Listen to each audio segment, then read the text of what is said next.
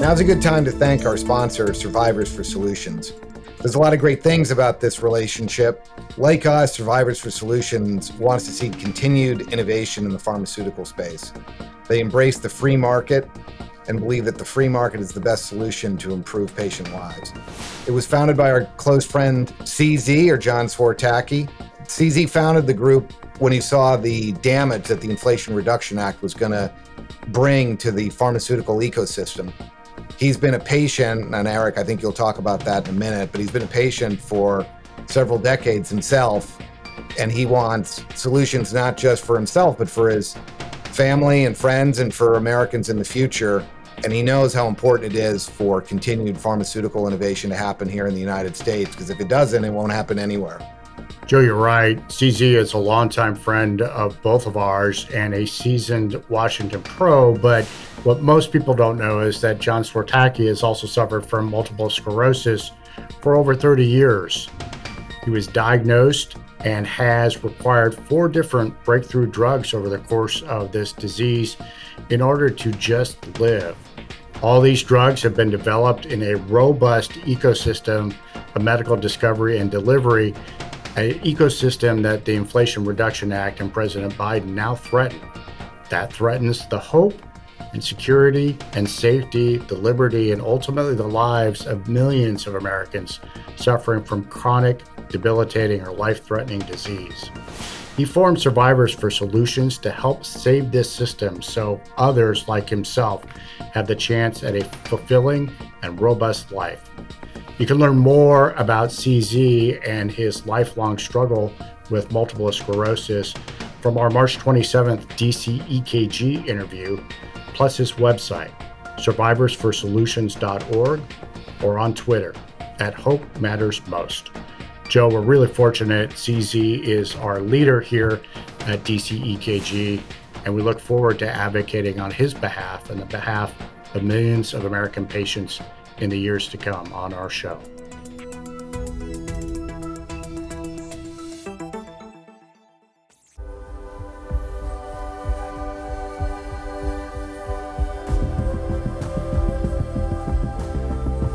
Welcome back to DC EKG with myself, Joe Grogan, Eric Ueland, and our guest today, Naomi Lopez. Naomi, before the break, we were talking a little bit about uh, FDA mission creep, getting over maybe an over regulatory pro- posture over time in regulating artificial intelligence. I just want to give you an opportunity uh, to to lay out why maybe you sounded more optimistic, and and then maybe we can talk a little bit more about how it plays into drug development, and then we of course we we are very much looking forward to your insights on the Inflation Reduction Act and its effects. Yeah, so my first concern is to not make AI regulation worse. So that is why I am very focused on making sure that people understand and know about the fact that AI has been around in healthcare, that there is already a regular stru- regulatory structure for it. Now, is that a is that a 21st century regulatory structure? No, it's not. It's the Food and Drug Administration, and they are very um, overly cautious in most cases. They force innovators to to overcome hugely financial and time obstacles that really do produce failures not because something's not efficacious but because it's so expensive to get it across the finish line so i do think that we do we have to go back and talk about what is the appropriate model and really understand that the fda's regulation today is not going to be a good fit for 10 years especially with the rapid evolution of technology as it is today. It, they just don't have the capacity. In fact,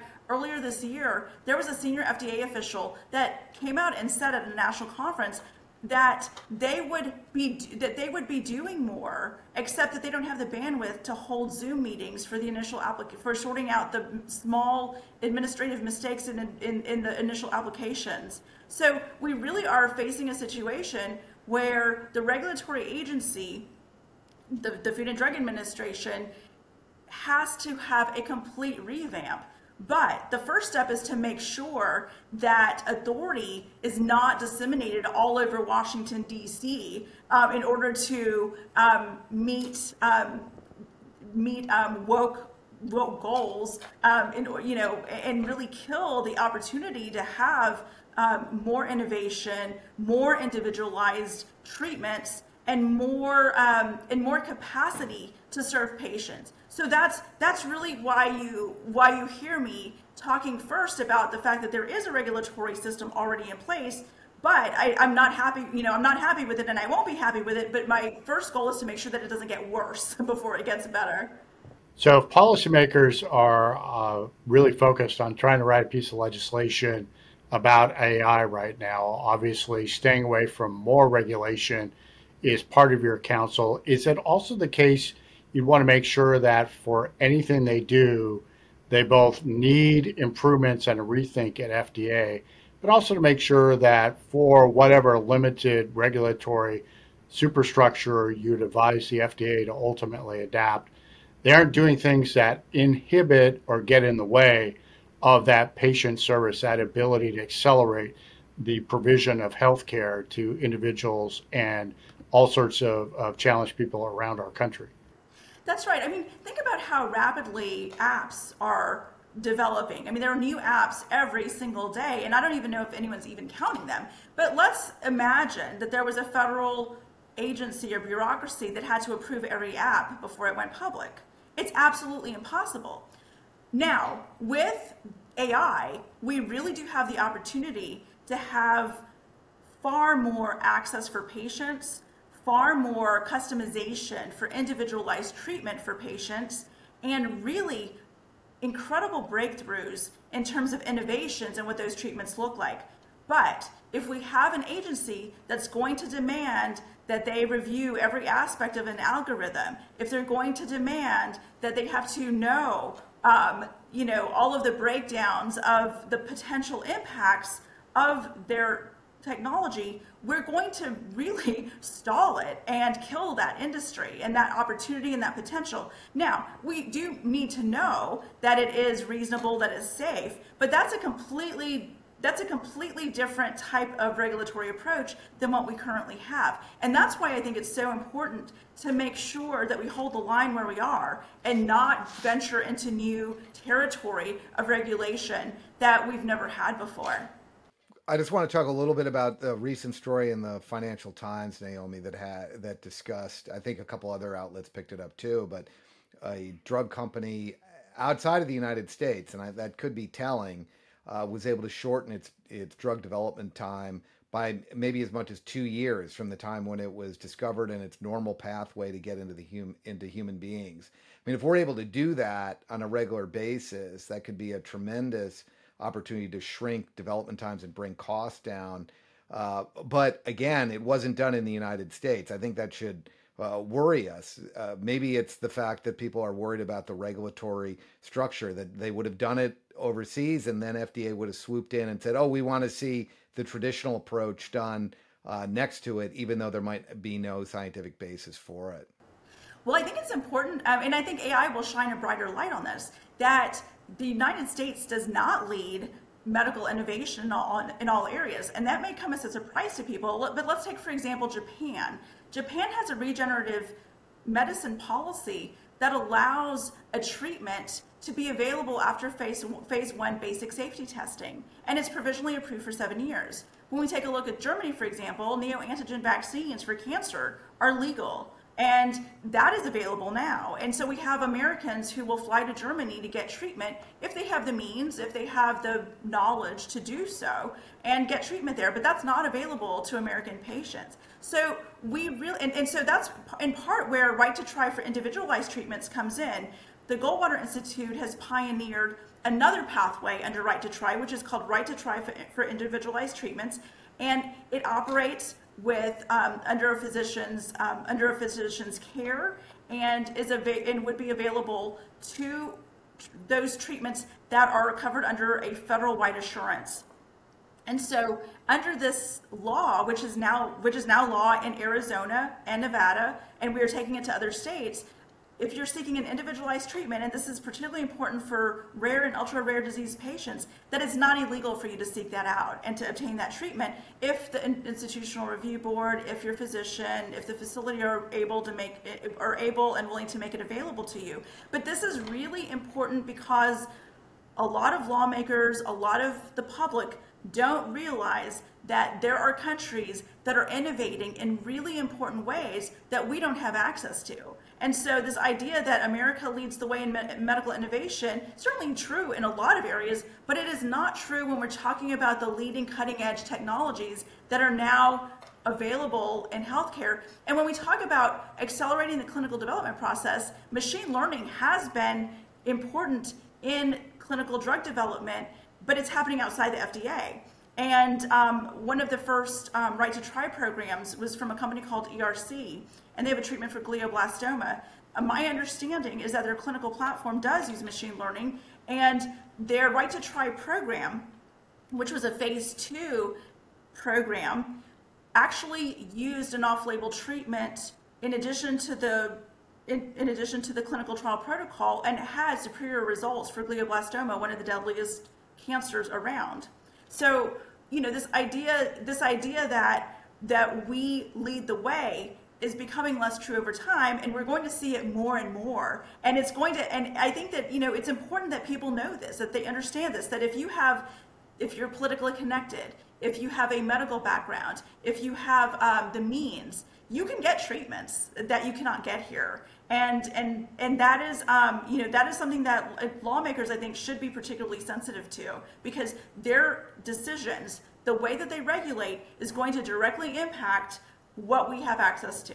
It sounds as if policymakers, in their excitement about focusing on AI, particularly when it comes to healthcare, have just missed the essential fact that before they should be thinking about that, they need to be thinking about the current challenges that FDA and our other institutions responsible for ensuring healthcare and treatment and services get to, to patients need a serious review and that that's a necessary step well before you get to the point of putting new ideas out there about AI, that at least these should be done in concert, if not FDA reform be a significant focus right now.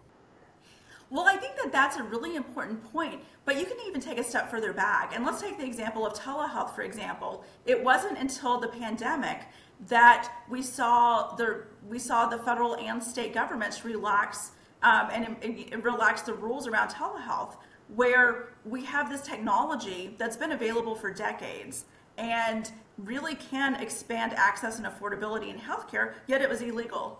so in many places and for many reasons. And so I think that there really needs to be a fundamental rethinking of reimagining healthcare in the 21st century. If you were going to start from scratch, what kind of system would you build? Would you establish a lot of federal agencies with the overlapping and duplicative authority over healthcare? Probably not. What you would probably and hopefully more likely do is to establish a system where, with informed consent, if you understand the risks, if you're under your physician's care, that you would be allowed. It's a preemptive, it, there's a presumption of legality as opposed to a presumption of illegality, of something being illegal, which is the case right now, where you have to beg the federal government for permission, for example, to have an individualized treatment. Um, you know, and obviously, you know, we know that lawmakers want to make good decisions and decisions that will help protect their constituents. But if you have to, if you have informed consent, if you if the patient understands the risks of a treatment, they understand the potential benefits, the potential side effects, and negative outcomes, that the federal government shouldn't get a veto stamp over that. Naomi, let's let's talk for a moment about uh, the Inflation Reduction Act because I think it hits on a few themes that you talked about. One is is mission creep of one regulatory agency coming into the zone of another.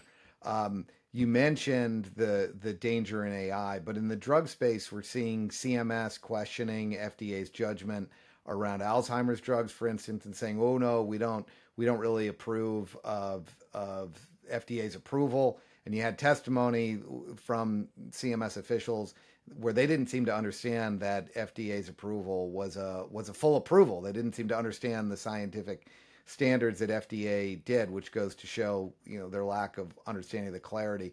And now with the Inflation Reduction Act, you've got CMS making decisions on pricing that are going to have big impacts on clinical development programs. We're already seeing programs get canceled, and it's going to have big I- impacts as to whether or not companies decide to uh, continue to market drugs to uh, the Medicare population for certain ther- therapeutic areas. It's, you focus so much on the innovation, the FDA side, the getting access across the line. What do you make of all this push now on the payer side, the federal government payment structure, uh, really clamping down on and restricting access? So I think this is the most concerning, one of the most concerning areas of healthcare policy, and that is that the United States is now adopting a European style rationing system for access to treatments. And they're doing a stealth rationing. It's not just that, oh, you can't have this, but it's more like, oh, we're gonna we're gonna regulate by stealth because we're gonna do it on based on price. What this really is about is an unelected bureaucracy basically establishing what the value of your life is worth. They are determining what the payment should be based on what they think your the value of you is. And that is not only, I think, completely frightening, but it also is being it, it's, it's also being done in a, the most anti-democratic way possible it's being done in secret it's being done by people who aren't elected it's not transparent and when we take a look at what they're going to regulate, let's take, for example, Keytruda. Keytruda is, uh, is an immunotherapy. What that means is it's a treatment that goes after the deadly cancer cells that are in your body but also hide in your body. And um, it, it seeks out these cells and kills them. And it was originally approved for a lung cancer, but it's now got a couple of dozen FDA approval, so a couple dozen indications that it's approved for. It's also approved in many cases for certain types of cancers for children. It's also um, used off label. What that means is it's used for indications other than FDA approval, which is perfectly legal and is done all the time, very frequently in cancer in particular. Um, but, but this is going to be one, probably, most likely, one of the drugs that's going to be targeted most heavily what is not being considered in these decisions by bureaucrats and lawmakers is that one is that innovation happens over time. There are expensive innovations and the price comes down over time. But this cost of an expensive drug isn't just the cost of the drug. They also need to look at the offsetting savings. For example, the quality of life of that individual, the hospitalizations that would normally be required, the patient suffering, basically the disease burden of, of that illness. And so we're really having lawmakers and policymakers and bureaucrats come in between what should be a doctor patient decision um, in this space. And, and really, what it's going to mean is that we're going to lose innovation, both current, currently available medications, but also the medications that will be coming on that would have otherwise come online. Um, we know that making a profit is essential in terms of uh, in terms of having innovators invest in these in these disease spaces. The more that you have government interference, the more it's going to slow down, stall, and kill innovation in medical treatments, which is a complete shame because we're on the cusp of enormous progress. And that's part of why the right to try for individualized treatment and the original right to try law exist. It is to corral off and partition off innovation, at least in some areas, so that we don't so that we don't allow lawmakers to kill it entirely. Yeah, Naomi. Before I let Eric chime in, I got. I mean Keytruda, just for those people aren't familiar with it, that's the drug that saved Jimmy Carter's life. I mean, when Jimmy Carter was diagnosed, um, and Eric, how old is Jimmy Carter now? You know all the trivia. he caught me off guard today, but 96, I believe. Yes. Uh, and I mean, he, he, everybody thought he was a goner when he got that diagnosis. They gave him Keytruda, and boom, the guy's still alive. I mean, it was over a decade ago that he got diagnosed with that. And the other thing, you you flip between the you, you know we know that you need profits to drive innovation, and we're on the cusp. That's two different we's. I think the people on on this, the people listening to this podcast, know that profits are necessary to drive innovation. But there's plenty of politicians and bureaucrats who don't quite understand that basic concept and are constantly railing about greed and the profit motive in healthcare as if it's some evil, evil force that's um, that's killing people, and the opposite is exactly the case. Uh, you know, so I just I just think we need to not forget this isn't some kind of mistake that that the left has done in pushing these policies. They actually believe that uh, profit is not necessary, and frankly, when companies kill programs uh, in response to the IRA, they either question whether or not the company is being honest or say it's the price of doing business and somebody else will pop in and develop this but it's not really true. So i just wanted to chime in with that because it's important to recognize what we're up against. It sure is. And we'll hold on that. We'll be back with our next segment for further conversation on the ira and its impact on drug innovation and the, the opportunity and the promise of AI. This is DC EKG House Call. We're out of the studio and on the road with host Joe Grogan, myself, Eric Ueland, and our great guest, Naomi Lopez of the Goldwater Institute. We'll be back.